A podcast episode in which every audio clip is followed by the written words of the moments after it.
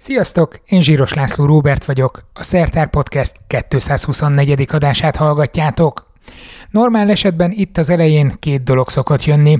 Egyrészt megköszönöm a Patreon támogatóknak, hogy hozzájárulnak az adás működési költségeihez, bemondom a webcímet, ahol jelképesen előfizethettek, patreon.com per szertár. Ez most is így volt. Köszönöm. Másrészt itt szokott az is helyet kapni, amikor az adásból kiemelek egy-egy tételmondatot, ami megágyaz a beszélgetésnek, de a mostani adásból nagyon nehéz lett volna választani, az egész beszélgetést meg mégsem kopizhatom be az elejére, nem igaz? Röviden, ma az oktatási rendszerről lesz szó, amit néztünk már sokféle irányból. Ma azzal a szemmel nézünk rá, ahogy csak egy oktatáskutató szociológus tud ránézni, vagyis rögtön kettő, mert hogy Kende Ágnes a CEU Demokrácia Intézetének kutatója, és Setényi János az Expanzió Humán Tanácsadó Kft. ügyvezető igazgatója voltak a beszélgető partnereim. Mindketten a CEU határtalan tudás rendezvényének voltak nemrég az előadói. Ennek a résznek az volt a címe, hogy a tudás hatalom, ha hozzáférsz. Néztem az előadásaikat online, és közben kapkodtam a fejem, aztán végül azon gondolkodtam, hogyha ennyi probléma van az oktatási rendszerrel, nem csak Magyarországon, világszinten is, és ilyen sokfelől meg lehet közelíteni, akkor mi szükség van egyáltalán ilyen mértékű állami intézményesítésre? Nem lenne elég csak simán bedobni a gyeplőt, és oldja meg mindenki maga, amit magának és a csemetéjének szeretne? Hát ugye a Covid tapasztalatok megmutatták, hogy ha ebbe az irányba indulunk el, tehát egy picit megengedjük a kreativitás és az innováció jegyében azt, hogy meglazuljanak az eresztékei a rendszernek, akkor 25%-nyi gyerek csak az első hullámban azonnal eltűnik. Most ez ne, egyszerűen nem megengedhető, nincsenek ilyen munkahelyek egy modern társadalomban, a szocializáció is fontos, egész egyszerűen bent kell tartani egy nép, a népesség egy részét az iskolában. A probléma az, hogy a teljes fiatalságra kell joganyagot kidolgozni, szabályozni, miközben ennek mondjuk az egyharmada már kifelé szállna ebből, mert ez egy, ez egy kicsit elavult tanulási mód, ez a kőház, ők jól érezték magukat ebben a krízisben.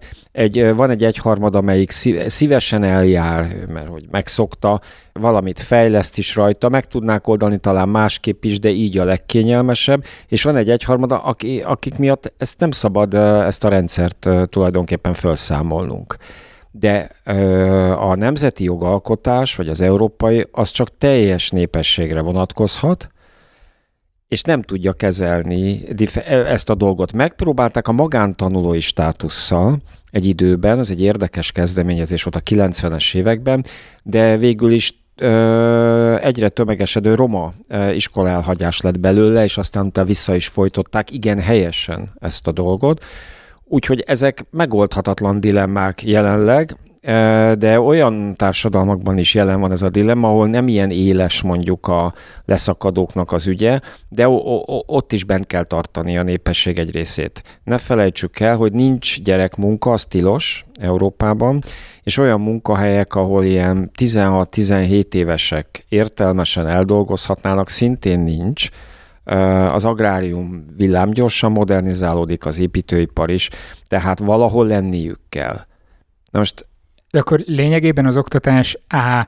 a munkahelyekre kell, hogy felkészítsen, B. gyermekmegőrzőként kell, hogy funkcionáljon, amíg el nem érik azt a kort, hogy be tudnak állni dolgozni. Mm, hát azért van egy jelentős fejlesztő funkciója is, és egészen biztos, hogy Ágnes ennek védelmében fog szólni, és én ezt nagyon támogatom elég jó provokatív kérdés, hogy vajon érdemes egyáltalán iskolába járatni a gyerekeinket, de azért miért nem gondolkozunk, hogy miért nem ülünk fordítva valóban, és mondjuk azt, hogy csináljunk jó iskolát, ahova aztán minden szempontból jól bejárni. Nyilván egy csomó szempontból is ö, utopisztikus ez az elképzelés, de azért alapvetően a gyerekek szeretnek társaságban lenni, a saját korosztályukkal együtt lenni, történhetnek egy csomó motiváló, érdekes, izgalmas, kalandos dolog, tehát hogy az iskolát lehetne jól csinálni, és akkor nem kéne föladnunk ezt a problémát, hogy járjanak a gyerekek iskolában. És Szerintem amire János célzott az az, hogy azért az iskolának van egy, egy kompen, elvileg kéne egy kompenzatórikus hatása lenni, tehát azokat a különbségeket, például társadalmi különbségeket kéne, hogy tudja kezelni, és valóban azért eredetileg az iskola funkciója az a társadalmi mobilitásnak a nyújtása volt. Tehát azt mondom, hogy én bekerülök az iskolába valamilyen háttérrel, lehetőleg mindegy, hogy milyen háttérrel, és adja meg az iskola azt a lehetőséget, hogy én azzá válhassák, amivé szeretnék lenni. Természetesen a világon egyik iskolarendszer sem tudja ezt maradéktalanul teljesíteni, de például a PISA vizsgálatok többek között mérik azt, hogy melyik iskolarendszer mégis képesebb, vagy kevésbé képes ezt a különbséget kompenzálni. Ezt hívjuk más szóval, hogy mennyire szelektív ez az iskolarendszer, vagy mennyire kevésbé szelektív ez az iskolarendszer. Annak aztán az okai már engedtek, hogy ez miért alakul ki, vagy hogy ezek hogy épülnek fel strukturálisan, de majd biztos visszatérünk erre még. Biztos vagyok, hogy visszatérünk már csak azért is, mert bőven a Covid előtt, talán két évvel a Covid előtt volt egy adásunk, amikor részeire boncoltuk a, a finn oktatási modellt Nádori Gergő segítségével, aztán néhány héttel, hónappal ezekben mindig belekavarodok, de nem olyan régen Fábri György volt a vendég, aki, ha jól emlékszem, meg is szólalt a közönség soraiból a határtalan tudáson, Úgyhogy Úgyhogy eléggé adja magát a kérdés, hogy, hogy milyen legyen ez a jó iskola akkor.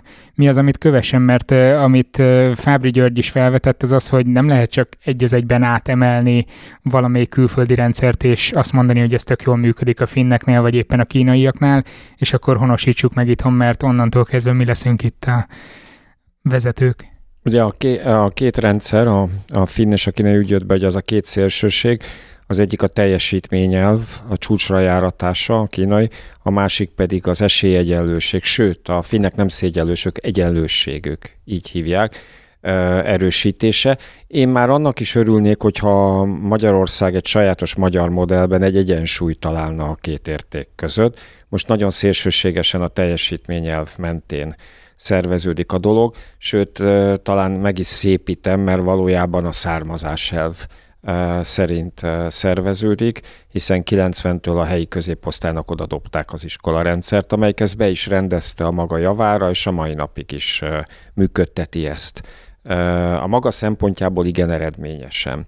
Tehát egy picit középre kéne húzódni, ugye nehéz, mert a lovat nem szoktuk tudni megülni, hanem folyamatosan hatalmas ugrásokkal átesünk a túloldalra, de ehhez egy nagyon fontos, és ez a fin rendszer kulcselme, egy oktatáspolitikai konszenzus kellene, mert arra építkezve lehet beruházni 20-25 évig egy közoktatásba.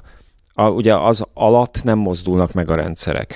Tehát nagyjából valami hasonló középértéket el kellene fogadni az oktatáspolitikai erőknek, közben a részleteken lehet vitatkozni folyamatosan, és akkor jó részt uniós forrásokból egy 20 éves fejlesztés elindulhatna.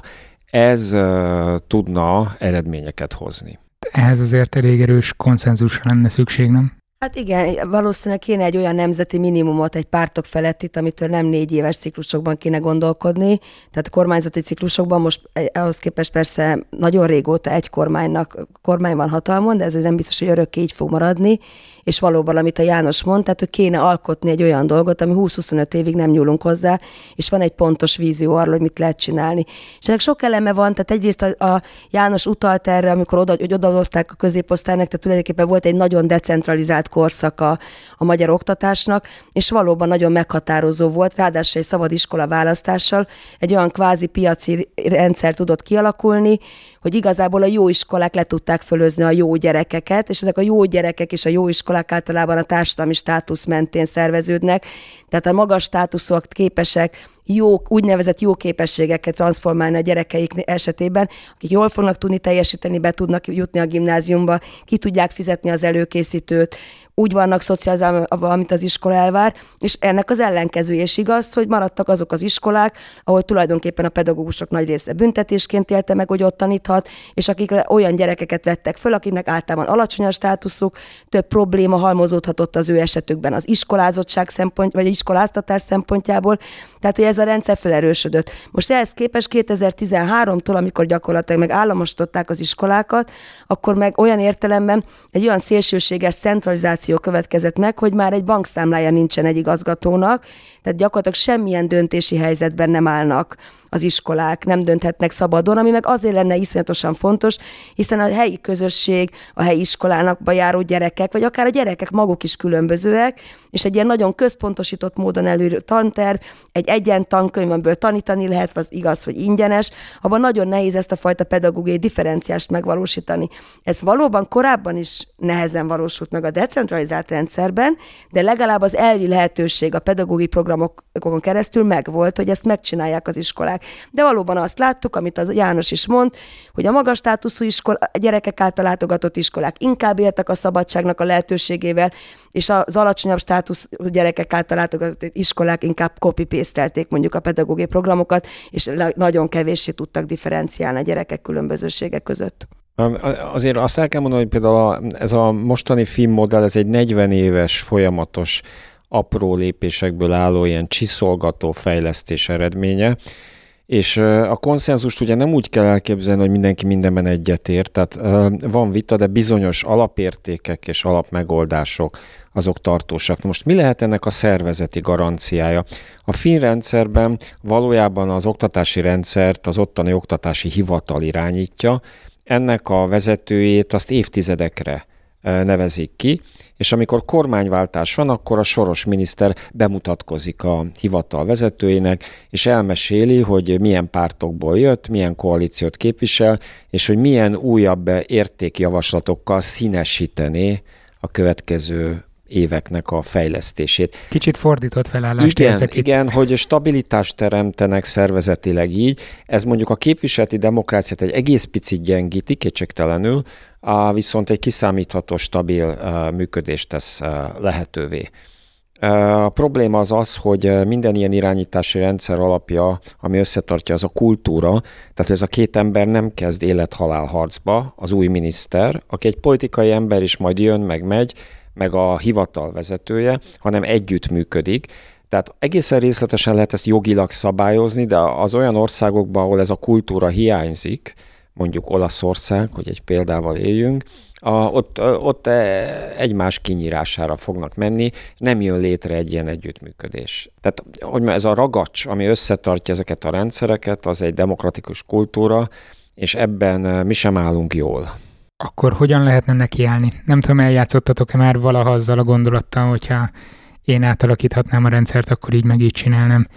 Finoman csiszolgatva évtizedeken keresztül lehetne célt elérni, vagy ledózerolni mindent, aztán nulláról kezdeni? Hát a kulcsválaszt Ágnes már megadta, tehát az iskolák mozgásterének a bővítése, visszaadása az, az, az elkerülhetetlen, Tudnilék, akkor tudunk tőlük valamit elvárni, felelősségteljes innovációt, alkalmazkodást, a megoldások keresését, ha valami mozgásteret is kapnak ehhez.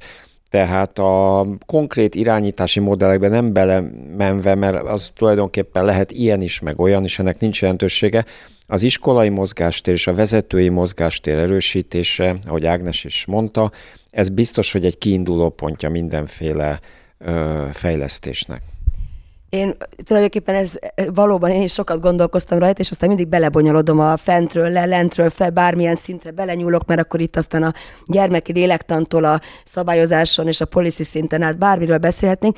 Hagy egyszerűsítsem le a kérdést, és nyilván talán ez így a hallgatók számára is könnyebben megragadható. Még egy, volt egy elhíresült jelentése McKenzie-nek, még, ami Magyarországon is lefordítottak 2007-ben, tehát egy végül is régi, de azt gondolom, hogy mai napig ez az egyszerű gondolat érvényes. Megnézték, hogy mitől eredményesek a világon, tehát a világ legeredményesebb oktatási rendszerben, mik a közös vonások és rengeteg olyan tévhit van, hogy kis osztálylétszám, magas fizetés a tanároknak, stb. stb. stb. stb. Rengeteg dolgot gorcsó alá vettek, főleg nagy OECD adatbázisok álltak erre rendelkezésre, és leegyszerűsítve a választ gyakorlatilag azt a három dolgot találták, hogy egyrészt megfelelő tanárok menjenek el képzésbe, tehát hogy a tanárképzésben maga egy kiinduló pont. Ez sokféle módon lehet, fölveszek mindenkit, és menet közben szórom ki, és csak maradjanak a legalkalmasabbak. Eleve nagyon nehéz legyen bejutni, és csak azokat vegyen föl, akik a legalkalmasabbak. Nyilván ez egy perspektívikus munkahelynek kell utána várni, tehát magyarán a fizetés az sokat számít, de nem feltétlenül kell végtelenségig. Azt mutatták a körülbelül olyan a fizetésük a tanároknak, a megfelel az adott ország átlagos diplomás fizetésének, azzal már mondjuk a pedagógusok elégedettek, látjuk, hogy ettől mennyire messze vagyunk ma Magyarországon, illetve hogy ezek a megfelelően és alkalmas pedagógusok megfelelő módszertannal legyenek fölkészülve, és képesek legyenek a gyerekek egyediségét, egyéniségét figyelembe véve mindenkit a saját magához képes ápolbébe eljuttatni. Tehát azt nézték meg, hogy ezek voltak azok a közös elemek, és onnantól kezdve, hogy a tudásra helyezik a hangsúlyt, a kompetenciára, egyenlőség van, vagy inkább méltányosság van, hogy megpróbálom kompenzálni a különbözőségeket, végtelen tárháza van a jó megoldásoknak, meg a rossz megoldásoknak, hol így csül el, hol úgy, úgy csül el, mert a a János által célzott például autonómia, az miközben bizonyos szempontból elengedhetetlen feltétele, azt is olyan értelemben be kell szabályozni, hogy mégse csinálhasson bárki bármit egy iskolában, tehát akkor itt vagy egy önértékelési rendszert kell komolyan venni, vagy ehhez párosítva egy külső értékelési rendszert, a tanároknak az a bizonyos pályamodellje, mert nem tudom, ez, nem tudom, hogy magyarul ez hogy kell, amit itthon azt hiszem ez a pedagógus életpálya, életpálya modell, modell, ami nagyon sokat van kritizálva, ez lehetne egy nagyon jól működhető motiváló rendszer, tehát hogy belemehetnénk a részletekbe, de alapvetően ez a lényeg, hogy jó tanárok tanítsák a gyerekeinket. Hát ezt élvezettel hallgattam, amit mondtál, de ezek szerint akkor nekünk annyi. Nem, hát ez egy világjelenség, a szakma demoralizációja, bomlása, és ebben a legaggasztóbb a Európa hagyományos versenyelőnyének, a természettudományoknak és a természettudományos tárgyaknak a, a felhigulása és bomlása. A tanárhiányt egy sor helyen úgy kezelik, hogy science tehát ilyen kísérletező, örömöt adó általános természettudományi tárgyá vonják össze a kémiát, biológiát, fizikát és hasonlót. Van egy tendencia globálisan is, hogy fehér ember nehéz dolgokkal már nem foglalkozik. E, ebből vissza kell fordulni, ebből az irányból, mert különben megesz minket Ázsia, ahol nagyon is foglalkoznak ezzel. Már é, nehéz dolog alatt a STEM-et érted, a természettudományos Igen, vonalat. de minden, amit tanulni kell, ami nem magától értetődő, sok munka van vele, és fájdalmas. Elképzelhető, hogy ez, hogy mondjam, a motivált gyerekeknél örömmel tanulnak egy szintig ilyen dolgokat, és ez egy sor tantárgyban szinte teljes tanulást tesz lehetővé, de a természettudományokban nem, tehát ott, ott meg kell dolgozni ezekért a dolgokért. Ott van, van egy olyan mély tudás, ami szakadékszerűen különbözik a felszínes tudástól. Igen, ez egy, ez egy eléggé gyakori, ha már ezt a, felvetetted, ezt a élményszerű fizika, kémia, stb. oktatást előveszük, hogy nagyon sokan, amikor bekerülnek az egyetemre, úgy, hogy feltüzelte őket ez annak idején, ott csalódnak először, hogy hoppá, itt rengeteg labor van, rengeteg monotonitás, és nagyon sok a pálya elhagyó pont emiatt. Igen, viszont a szakmához kell a mély tudás, Na most egyre inkább kitolódik ennek a megszerzése, tehát az egyetemek első év folyamán csapat összerendezés és motiválás van, a hiányok pótlása. Ez egészen fölfelé húzódhat, de van egy szint, és ez nem lehet a doktori iskola a műszaki területen, tehát ez azért mondjuk a, a, az MSC kell, hogy legyen, ahol már értenek dolgokhoz. Nyilván a munkahelyen még tovább tanulnak ilyen ügyeket, de a, gyakorlatilag a világgazdasági versenyben, ha egy ország ezt az elitjét elveszíti, akkor ilyen városállamként persze mint mondjuk Luxemburg vagy hasonló, el lehet, vagy Szingapúr, ilyen átmenő helyként, kereskedő helyként, de Magyarország méretei ezt nem teszik lehetővé, tehát nekünk szükségünk van ezekre a szakemberekre. Ez a bázis nagyon kicsi, szűk, mert szelektív a rendszerünk, a tehetségtartalékok nagyobbak, de ezeket elpazaroljuk. De azért azt hagy mondjam el, hogy a PISA mérésekben ugye mi megnéztük, hogy a természettudomány, tehát matematika és természettudomány területén ez valami korábbi PISA volt, azok, akik négyes vagy ötös szintet értek el, tehát kifejezetten jól teljesítettek, ezeket neveztük egyfajta STEM tehetségtartaléknak, és itt mondjuk az olasz tehetségtartalék, nál Shanghai város tehetségtartaléka, ott egy város vett részt abban a PISA mérésben, mert Kína túl nagy. A Shanghai nagyobb volt. Mint Olaszország? Igen. Mi nem játszottunk, tehát hogy a magyar az kimutatható statisztikailag, de nincs jelentősége. Regionálisan akkor van jelentősége, ha a cseh, csehekkel, szlovákokkal és a lengyelekkel valami hálózatban együttműködünk, akkor a németekhez képest is látszik a közép-európai tehetségtartalék, tehát egy jelentős valami, már itt Európában, a világban nem, de Európában igen, de önmagában ezek nem állnak meg. Vagy például a nálunk a PISA mérések tanulsága szerint nálunk kb. kétszer nagyobb lakosságú Románia tehetségtartaléka a PISA mérések szerint STEM területen kisebb volt, mint a magyar. Ugye egészen katasztrofális eredményeik vannak. Tehát, hogy nagyon érdekes dolgokra lehet e tekintetben bukkani, de kulcskérdés lesz, hogy tudunk-e valamit kezdeni a, a STEM területen a pedagógusokkal, mert ha nem lesznek, akkor ott jelentős, hosszú távú kulturális, civilizációs károk keletkeznek a, mi hagyományos európai műveltségünkben és versenyképességünkben. Na de kiindulva abból, hogy nincs elég tanárunk, már pedig nem arra mutat a kép, hogy, hogy hirtelen megoldódik a tanárhiány, ami hivatalosan nincsen, ugye, akkor mégiscsak az egy járható út, vagy ebben a helyzetben a leginkább optimalizálható út, hogy akkor megvannak ezek az elit gimnáziumaink, amiket még tovább erősítünk, ott gondozzák a tehetségeket, meg aki be tud oda jutni, menjen, és akkor képezzük ezt a természettudományos elitet, a többi meg mm, nem, ez a zsugorodás útja, tehát eh, lehet egyre kisebb területen fenntartani ezt a dolgot, de szerintem tágítani kéne a tehetségtartalék nagyobbak, ezeket nem szabad elpocsékolni, nem kötődik társadalmi státuszhoz, tehát nagyszerű gyerekeink vannak. Ugye erről egészen pontos adatai az ELTE TTK-nak voltak még a 80-as, 90-es években, ahol például az elméleti fizika vagy elméleti matematika, ezek világszínvonalú szakok most is ott. Rekrutációt azt még mérték a szocializmus alatt, meg még a rendszerváltás alatt is, és alapvetően két forrásból érkeztek a gyerekek. Az egyik az a belvárosi elitiskolákból, olyan családok gyerekei, ahol a papa vagy a mama is ilyen dolgokkal foglalkozott. Ők egész egyszerűen az ebéd vagy a vacsora alatti beszélgetésekből vonódtak be ebbe a világba. Szokták mondani, az elméleti fizikához születni kell ezen a területen.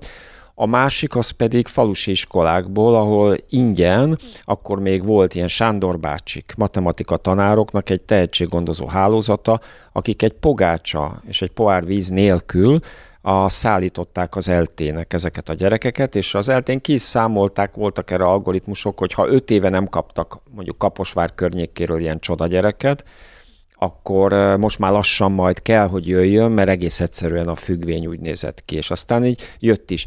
Ezek a Sándor bácsik, ez nagyon fontos dolog, nyugdíjban vannak már, és nem tudom, hogy létrejött egy új hálózat ilyenekből, de ez kétséges. De voltak ilyen gyerekek nagy számban, nagyjából a felét tették ki, a, a, tehát a polgári gyerekek, meg a tanyasi gyerekek. Ugye az ő motivációk egész más volt, ők azt értették meg, a, hogy nagyon nehéz tárgyakról van szó, de ha ő ezt megtanulja, akkor neki nem kell négykor kelnie, mint a szüleinek az állatokat megetetni, mert ugye az állatok hajnalban esznek, tehát ez télen is igaz, és ha ezt megértették.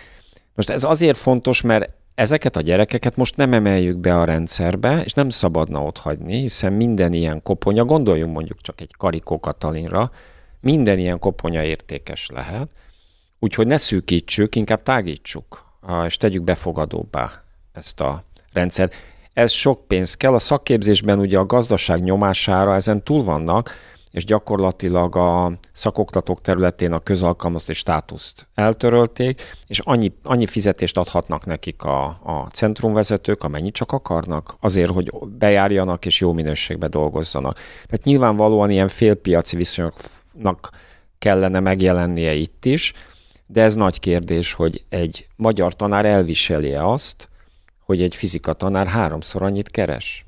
Én tulajdonképpen azt tudnám az egészhez kiegészíteni, hogy miközben ezzel egy picit sem vitáznék, inkább csak egy, egy előzményét erősíteném, hogy egyrészt tudjuk, hogy nincsenek tanárok, másrészt meg, hogy pláne nincsenek természettudományos tanárok.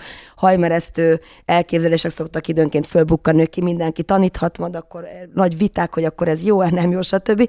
Ebben egyáltalán nem mennék bele, hogy azt az alapfunkcióját sem tölti be rendesen a magyar oktatási rendszer, hogy azok a bizonyos alapkészségek és kompetenciáknak a megfelelő fejlesztése megtörténjen, amire aztán épülhet bármi. Tehát az összes olyan szövegértéses feladat, logikai gondolkodás, matematikai képesség, tehát minden olyan, ami alapja kell, hogy legyen annak, amit már egyébként kemény munkás dolognak nevez, nevez a János, hogy hát a, ki a fene fogja tudni aztán ezek után a kémiát vagy a fizikát érteni rendesen, hogyha ezek is hiányoznak. És azt látjuk ezekben a kompetencia eredményekben, ami hál' Istennek egyelőre még mérnek Magyarországon, tehát ezzel az adatok, ezekkel az adatokkal rendelkezünk, hogyha bármilyen szempontból szétválasztjuk az országot településtípus, akár regionális módon, akár iskolatípus szerint, tehát például 6-8 osztályos gimnázium vagy mezei általános iskola, óriási szakadékot látunk megint a között, hogy ezek a fajta kompetencia alapú képzé, vagy készségek, vagy kompetencia mérések milyen eredményeket mutatnak. Tehát, hogy megint nagyon-nagyon nem ö, ö, tölti be azt a funkciát az iskola, hogy kiegyenlítené ezeket a fajta regi, bármiféle társ, végül is társadalmi különbségeket, transformálható különbségeket. Segítség lehet az ilyen tehetségkutatásnak, vagy tehetséggondozásnak az a hálózat, ami mondjuk kifejezetten ezt célozza?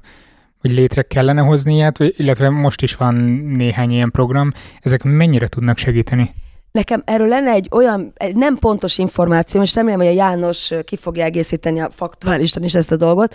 Én azt éreztem, és ez igazából egy saját ö, kutatói tapasztalatom nem igazán lát, ennek a alátámasztását máshol, tehát föntartom a tévedés lehetőségét de azt érzem, hogyha csak az uniós elkölthető pénzeket nézném 2010 előtt és 10 után, akkor én abban látok egy, tulajdonképpen egy ideológiai elmozdulást, hogy még a 2010 előtti kormánypolitika így, úgy, most mindegy, hogy ez mennyire volt sikeres, de valahogy egy inkluzív pedagógiát próbált megvalósítani, és az iskolán belül intézményfejlesztésre próbálta fordítani ezeket a pénzeket, akkor az én szempontomból, ami alapvetően a roma gyerekek szegregációja, meg hátrányos helyzet, stb. Tehát én nyilván ezeket a pályázatokat néztem meg, sokkal inkább a tehetség gondozásra, illetve a második esély iskolákra kezdte el ö, ö, fordítani ezeket a pályázati pénzeket, illetve nagyobb hangsúlyt kaptak ezek a dolgok.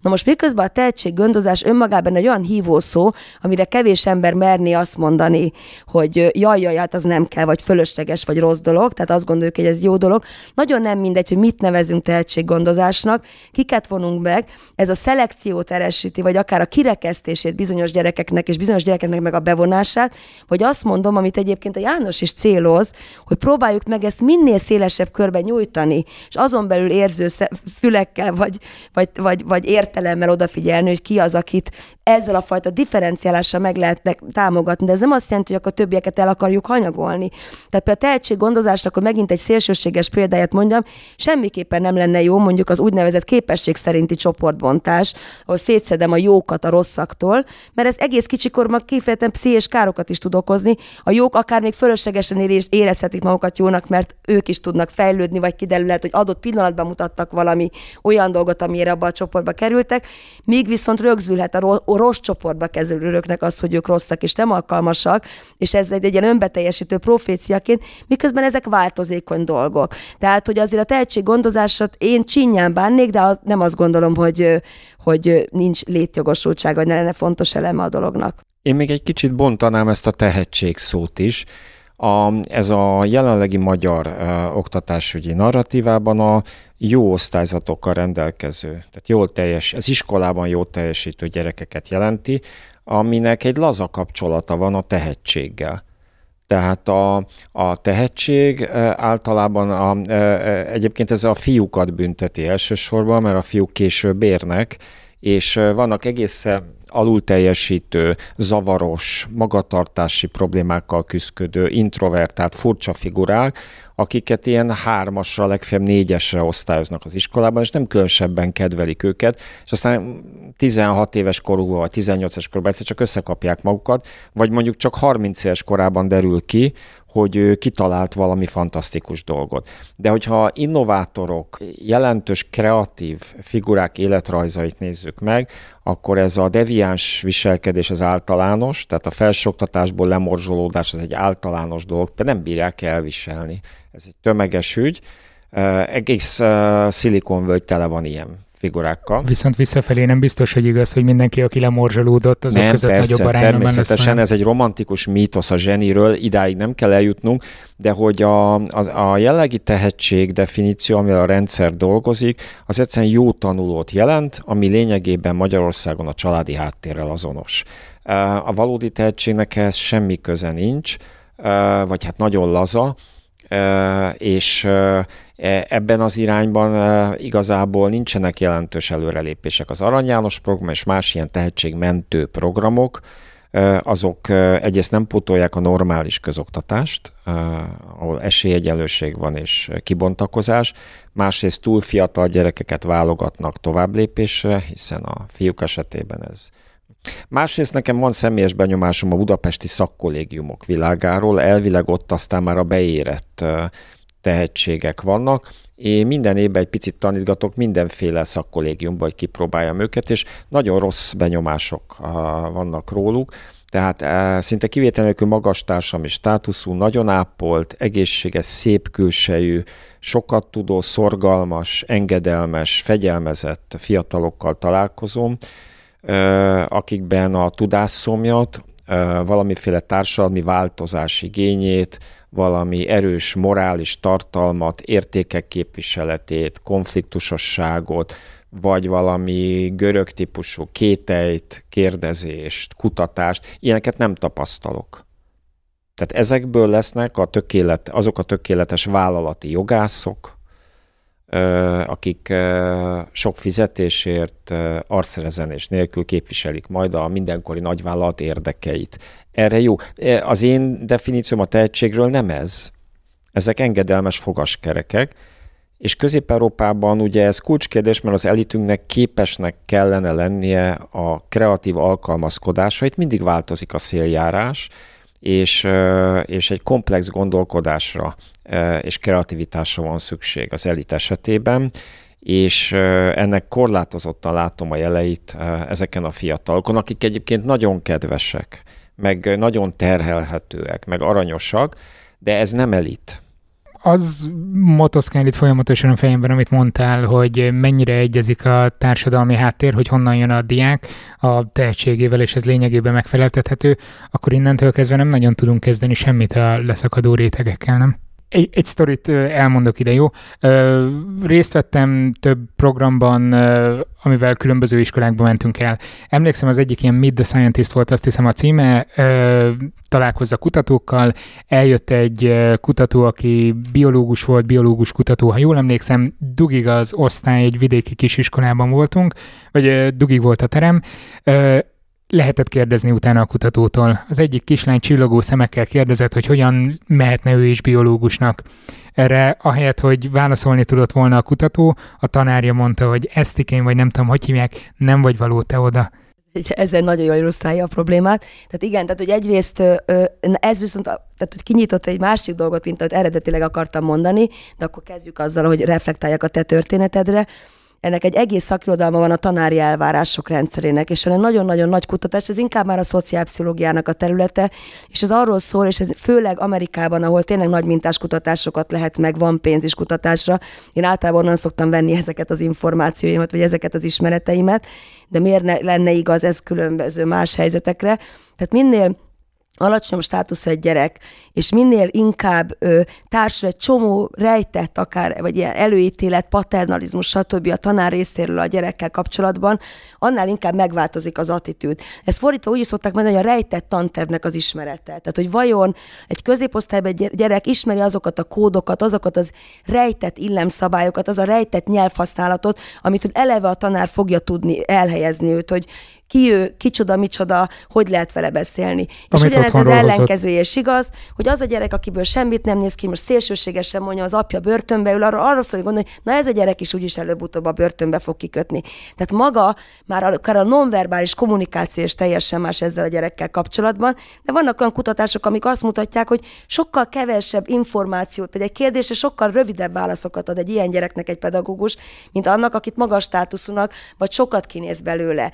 Tehát ez egy, aztán egy, egy önbeteljesítő proféciaként indul, amit már előbb is mondtam, vagy valósul meg, hogy ez a gyerek egyszer nem fog eleget gondolni önmagáról, hogy ő bármire képes lenne, és ez bizony akár teszt eredményekben is nagyon szépen kimutatható volt egy csomó amerikai vizsgálatban, hogy fekete gyerekek elképesztően rosszul teljesítettek olyan vizsgálatokon, amikor azt gondolták, hogy annak a vizsgának tétje van. És olyan helyzetekben, amikor azt nyert, akkor nem tudták, hogy tétje van, sokkal jobban eredményeket értek el, mert eleve már magukévá teszik azt a fajta elképzelést, amit a tanárok is gondolnak róluk, és az esztikém, ez egy nagyon jó példa erre.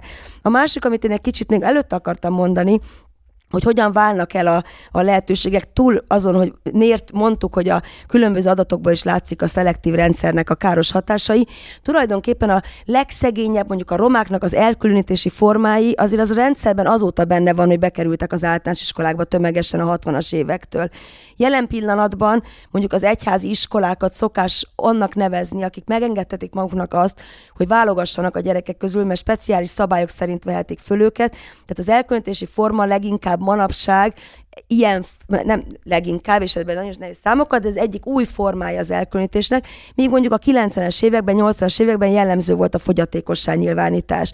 De, de azt akarom mondani, hogy az, hogy a hogy a rendszerben benne volt mindig is az elkülönülés, és az elitnek a saját maga kiválasztódása, és a, akár tagozatokon keresztül megvalósítsa a saját maga oktatását, mint a János mondott az elején, hogy megteremtette, és elég sikeres ebben a dologban, ennek a legkülönbözőbb formái kellenek ahhoz, hogy aztán viszont el tudják, ki tudják rekeszteni maguk közül azokat, akik viszont nem felelnek meg ennek ezeknek az elvárásoknak, és ezek megint nagyon sokszor nem egyéni cselekedeteknek a szándékolt következménye, hanem ezek a nem szándékolt következményeknek a sorozata, mert a szabályozás lehetővé teszi, mert a szabadiskola választással válogathatok, mert az egyháziskolában nem kell mindenkit fölvenni. Tehát egy csomó-csomó dolog vezet oda, hogy miközben a diszkrimináció mondjuk tiltva van Magyarország, Magyarországon jogilag, a közben mégiscsak virulni tudnak a cigányiskolák, meg a szegregált oktatás.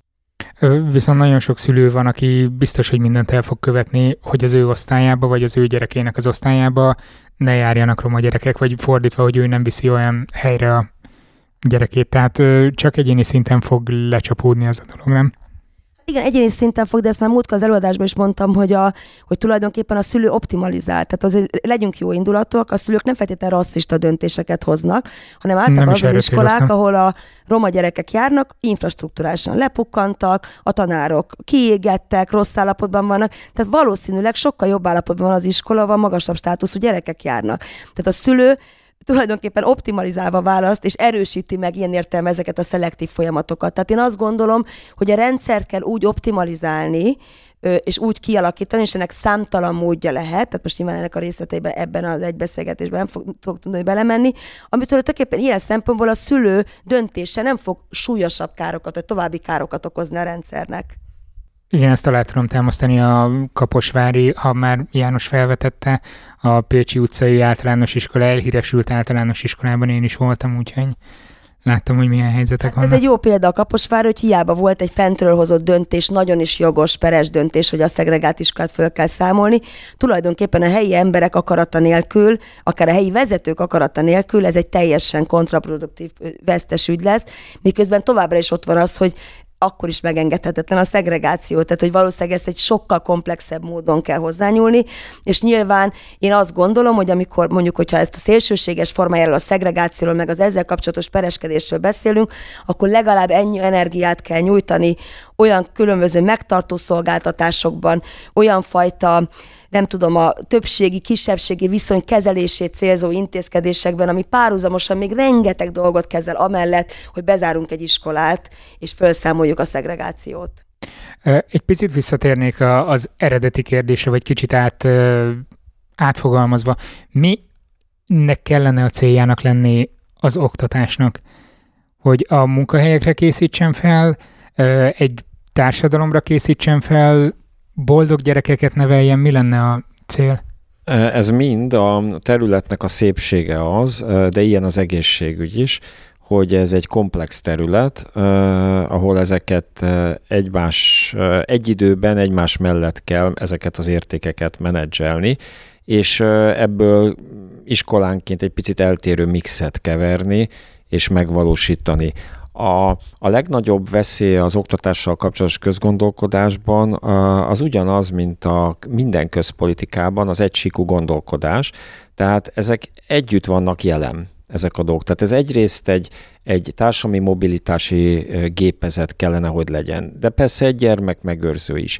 A hagyományos műveltség átadása nagyon fontos ott, meg egy nevelődés és szocializáló hely is persze, de új kísérletező hely is, ahol a, egy ilyen demokratikus állampolgári kultúra, meg kreativitás, meg felfedezés is jelen van a, a levegőben, meg a gyakorlatban, és ezek így együtt mind vannak megy felnövési hely, kamaszhely, tehát hogy nagyon sok minden van együtt egy iskolában, és aki ebből egyet ragad ki, ez általában a laikusoknak a, a tipikus jegye, ők szokták úgy kezdeni, hogy az a baj, ugye.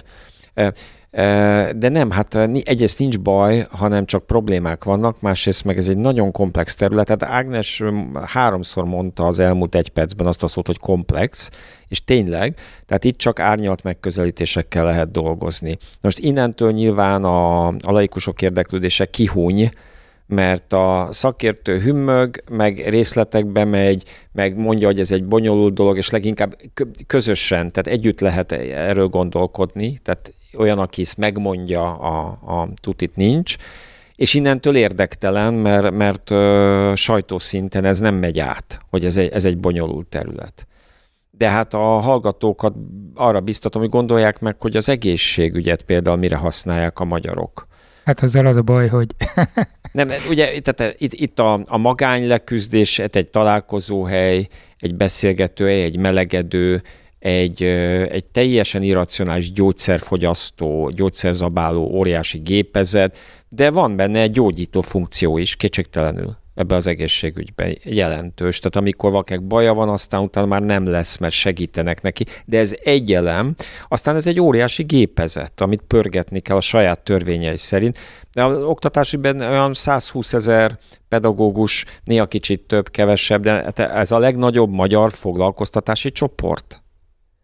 Tehát ez önmagában is. Az iskolák pedig gombamód szaporodnak, ez nem jó jel egyébként, ez a szelekció és a szegregáció jele, de hogy egy csökkenő népességű országban egyre nő az iskolák száma. Vagy a tanárhiányhoz ezért ez is egy kép, hogyha persze, hogyha lennének rendes, komprehenzív, összevont iskoláink, akkor azért lenne tanár, csak hogy mindenhova kell teljes tantestület.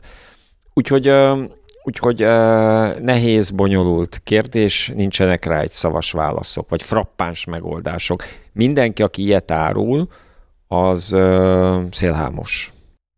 Itt annyira örülök, hogy János, hogy ezt az utolsó mondatot mondtad, ez az összevont komprehenzív iskolákkal, mert ez nekem Azt egy olyan... azt, hogy szélhámos. nem, mert ez nekem egy régi mániám lenne, csak mindig annyira félve mondom, mert úgy érzem, hogy szétszednek, mert tulajdonképpen nevezzük nevén a dolgot. A, amit a János mond, az az, hogy például rengeteg kicsi falunak még mindig föntartják az a telje, tulajdonképpen teljesen értelmezhetetlen méretű iskoláját, ami a falu szempontjából borzasztó fontos, én értem, de a gyereknek a hosszú távú érdekével valójában ellentmond. És hogyha akár mi egyszer csináltunk egy olyat, hogy így földrajzilag, távolságilag megnéztünk, Magyarországon simán lehetne, mondjuk egy példát, nyilván ez nem most nem akarom, 5-6 településnek egy közös iskolája, ami 4-5 kilométerre vannak egymástól, egy normális iskolai busszal meg lehetne oldani, egy értelmes méretű iskola jön neki belőle, mondjuk 800 ezer fővel, egy normális életű tantestülettel, abból az 5-6 iskola infrastruktúrájából akár egy tanúszodát lehetne építeni, tehát hogy meg lehetne valósítani mindazt a dolgot, egy rendes pedagógiai innovációt, hiszen itt már tényleg heterogén összetételű gyerek van 5-6 településben, településből,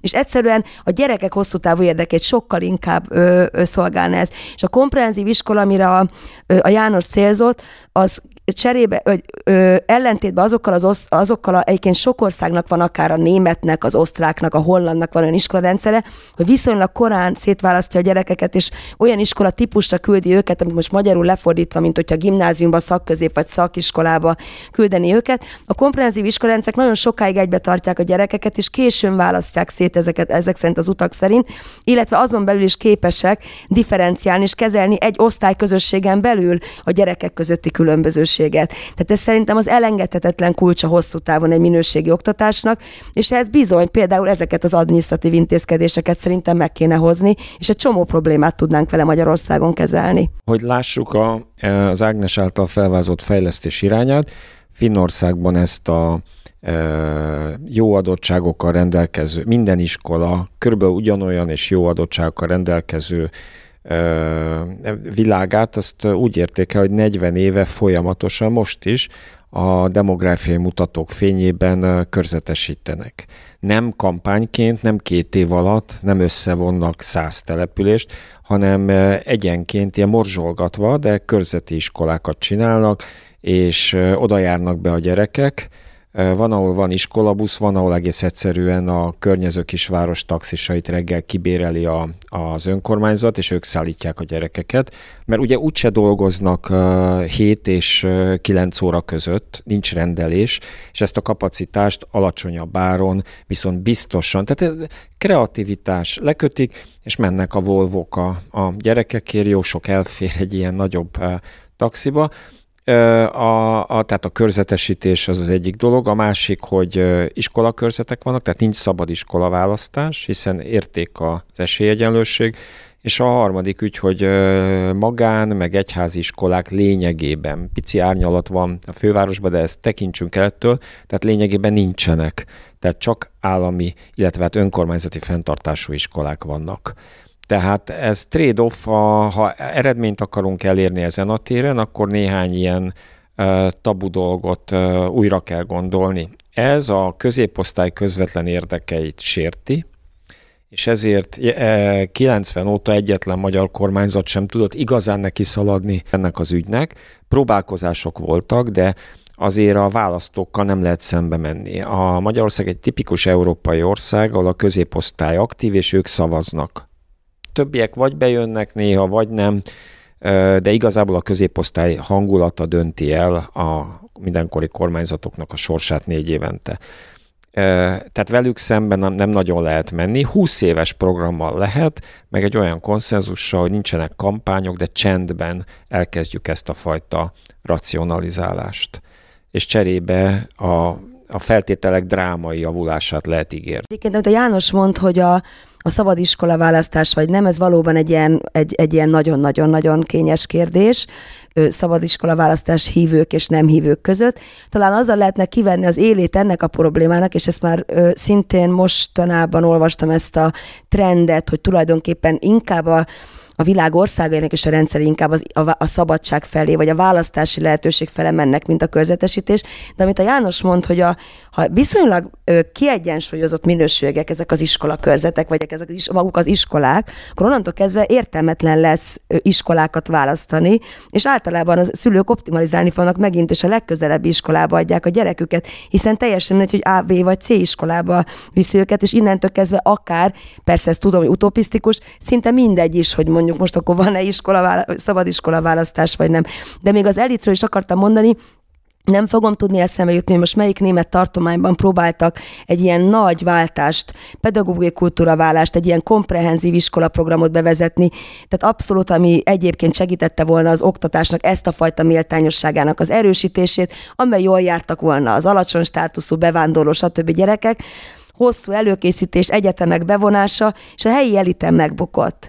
Tehát, hogy egyszerűen a helyi elitnek a közvetlen érdekeit annyira úgy tűnt, hogy sérteni ez a fajta változás, hogy egyszerűen nem tudták keresztül vinni ez a hosszú távon beérő programot. Mert ez a másik dolog, amit szintén számunkra egyértelmű, de nem feltétlenül laikus közönség számára egyértelmű, hogy szembe azzal a közhiedelmmel, hogy akkor a rossz gyerekek, vagy a gyenge képességű gyerekek, vagy az alacsony státuszú gyerekek majd tönkre fogják tenni a magas státuszú gyerekek eredményét, ez nem igaz.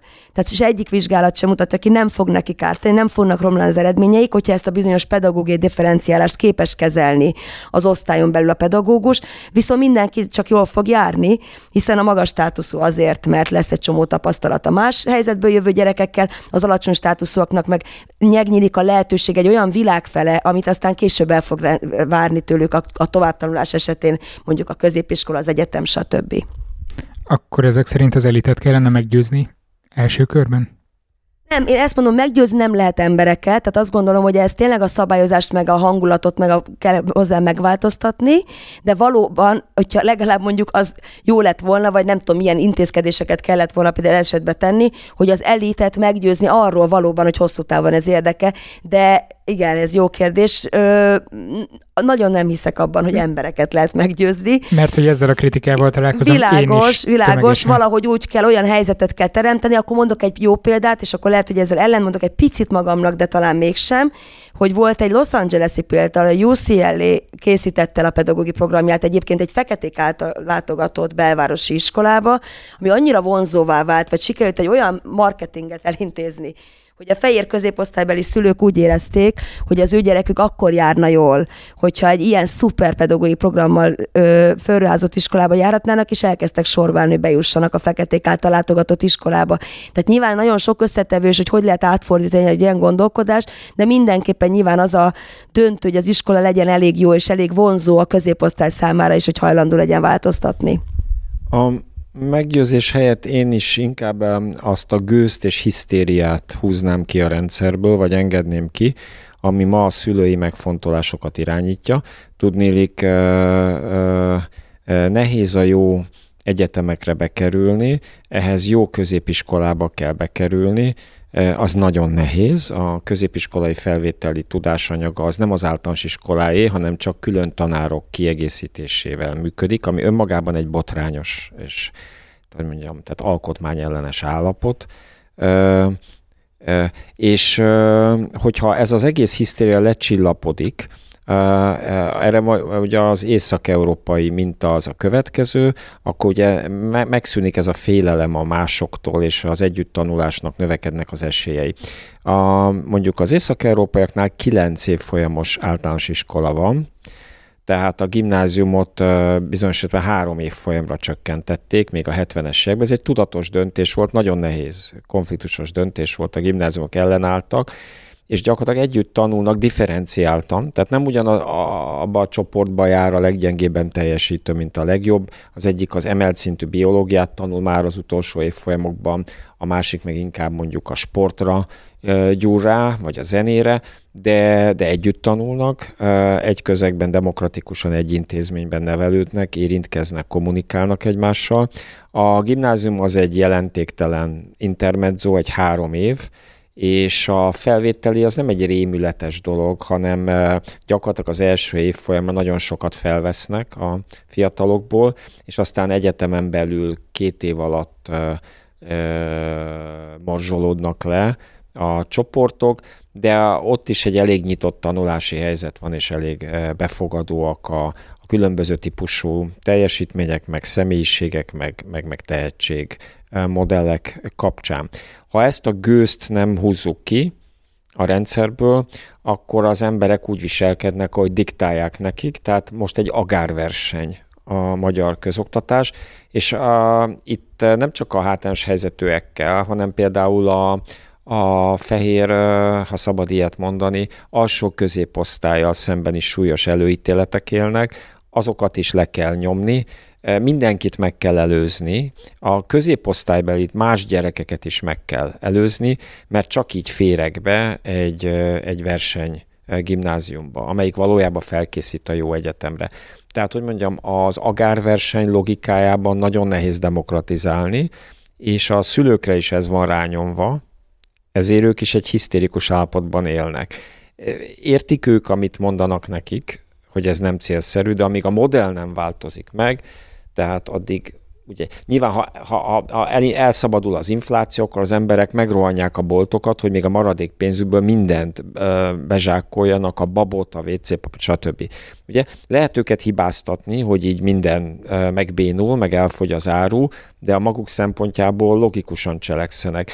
Tehát ezt a hisztériát kellene, mint állapotot kihúzni a rendszerből, és megnyugtatni az embereket. Hát azért ez egy 5-10 év bölcs oktatáspolitikája, hogy mindenkinek jut, tehát hogy ne rohanjanak. Beszél arról az első kérdésedre visszatérve, hogy, hogy a boldogság is egy szempont, tehát hogy, az, hogy ezt tudjuk, hogy a versenyistálókban felnőtt gyerekek, nekem is van személyes szülőként tapasztalatom erről, tehát hogy egy csomó kára van azért ezeknek az iskoláknak, de mindegy, ez egy másik, talán egy másik adásnak a témája. Köszönöm szépen ezt az utopisztikus beszélgetést, ami soha nem fog megvalósulni. Mármint a célokat. Hát nem mondjunk ilyet azért, ebből részdolgok megvalósulhatnak, tehát azért ez nem teljesen utópikus. Azért egy társadalom tanul, és változik.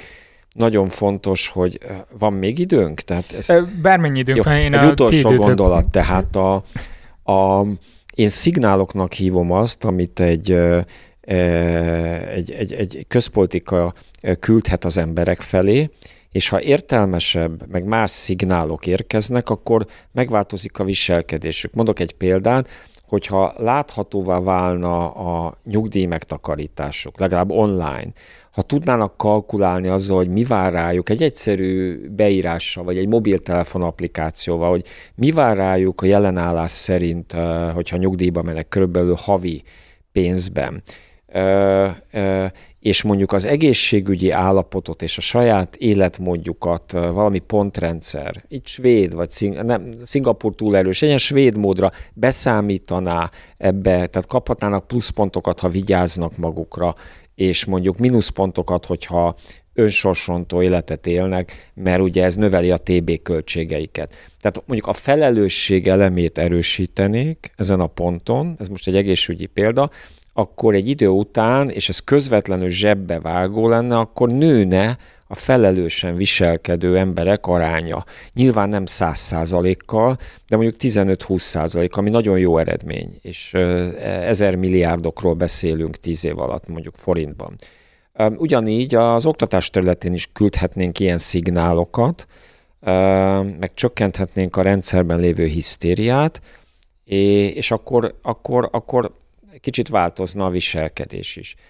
De ha nem küldünk ilyen szignálokat az embereknek, akkor ők ahhoz alkalmazkodnak, a, ami a környezetükben van. Most jelenleg ez van, de ez, ez nem zárja ki azt, hogy egyszer majd értelmesebb szignálokat küldünk. Az előadáson említettél egy mondatot, amin soha nem gondolkodtam el, hogy most állt elő az a történelmi helyzet, amikor az alacsonyabb végzettségűek rengeteg pénzt tudnak keresni, nem tudom, hogy ezt jól értelmeztem-e, hogy ez, ez fordíthat-e bármit a oktatási jövőképén, mert hogy szakmunkások elsősorban ugye egy kivételes helyzetbe kerülnek most, nekik most fel fog nőni az a generáció, aki most megy majd középiskolai szintre például, hogy ez hogyan változtathatja meg azt, amit korábban gondoltál, vagy korábban állítottál, hogy a társadalmi beágyazottság egyenlő mondjuk a tehetséggel. A hallgatók kedvére egy, egy fél lépés lépjünk hátra, tehát az egész közép-európai régióban, tehát Szlovákiáról vannak közvetlen élményeim, Lengyelországról részben, és Magyarországról erősen.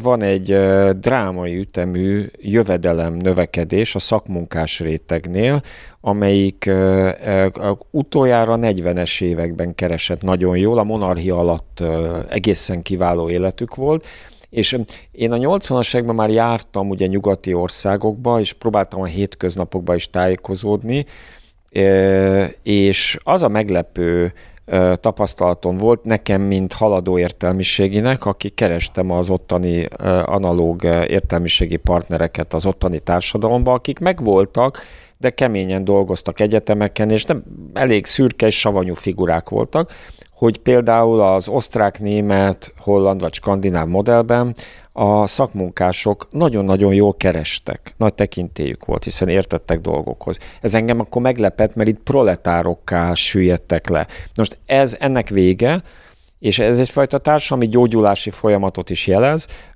Most elszabadultak a jövedelmek, és ugye ez megjósolhatatlan, hogy társadalmilag mit okoz, de egy fizetőképes, és hangsúlyozottan amerikai, tehát nem európai tömegkultúrán szocializálódott, hagyományos értelemben teljesen műveletlen réteg jelenik meg, akinek sok pénze van, optimista és elégedett.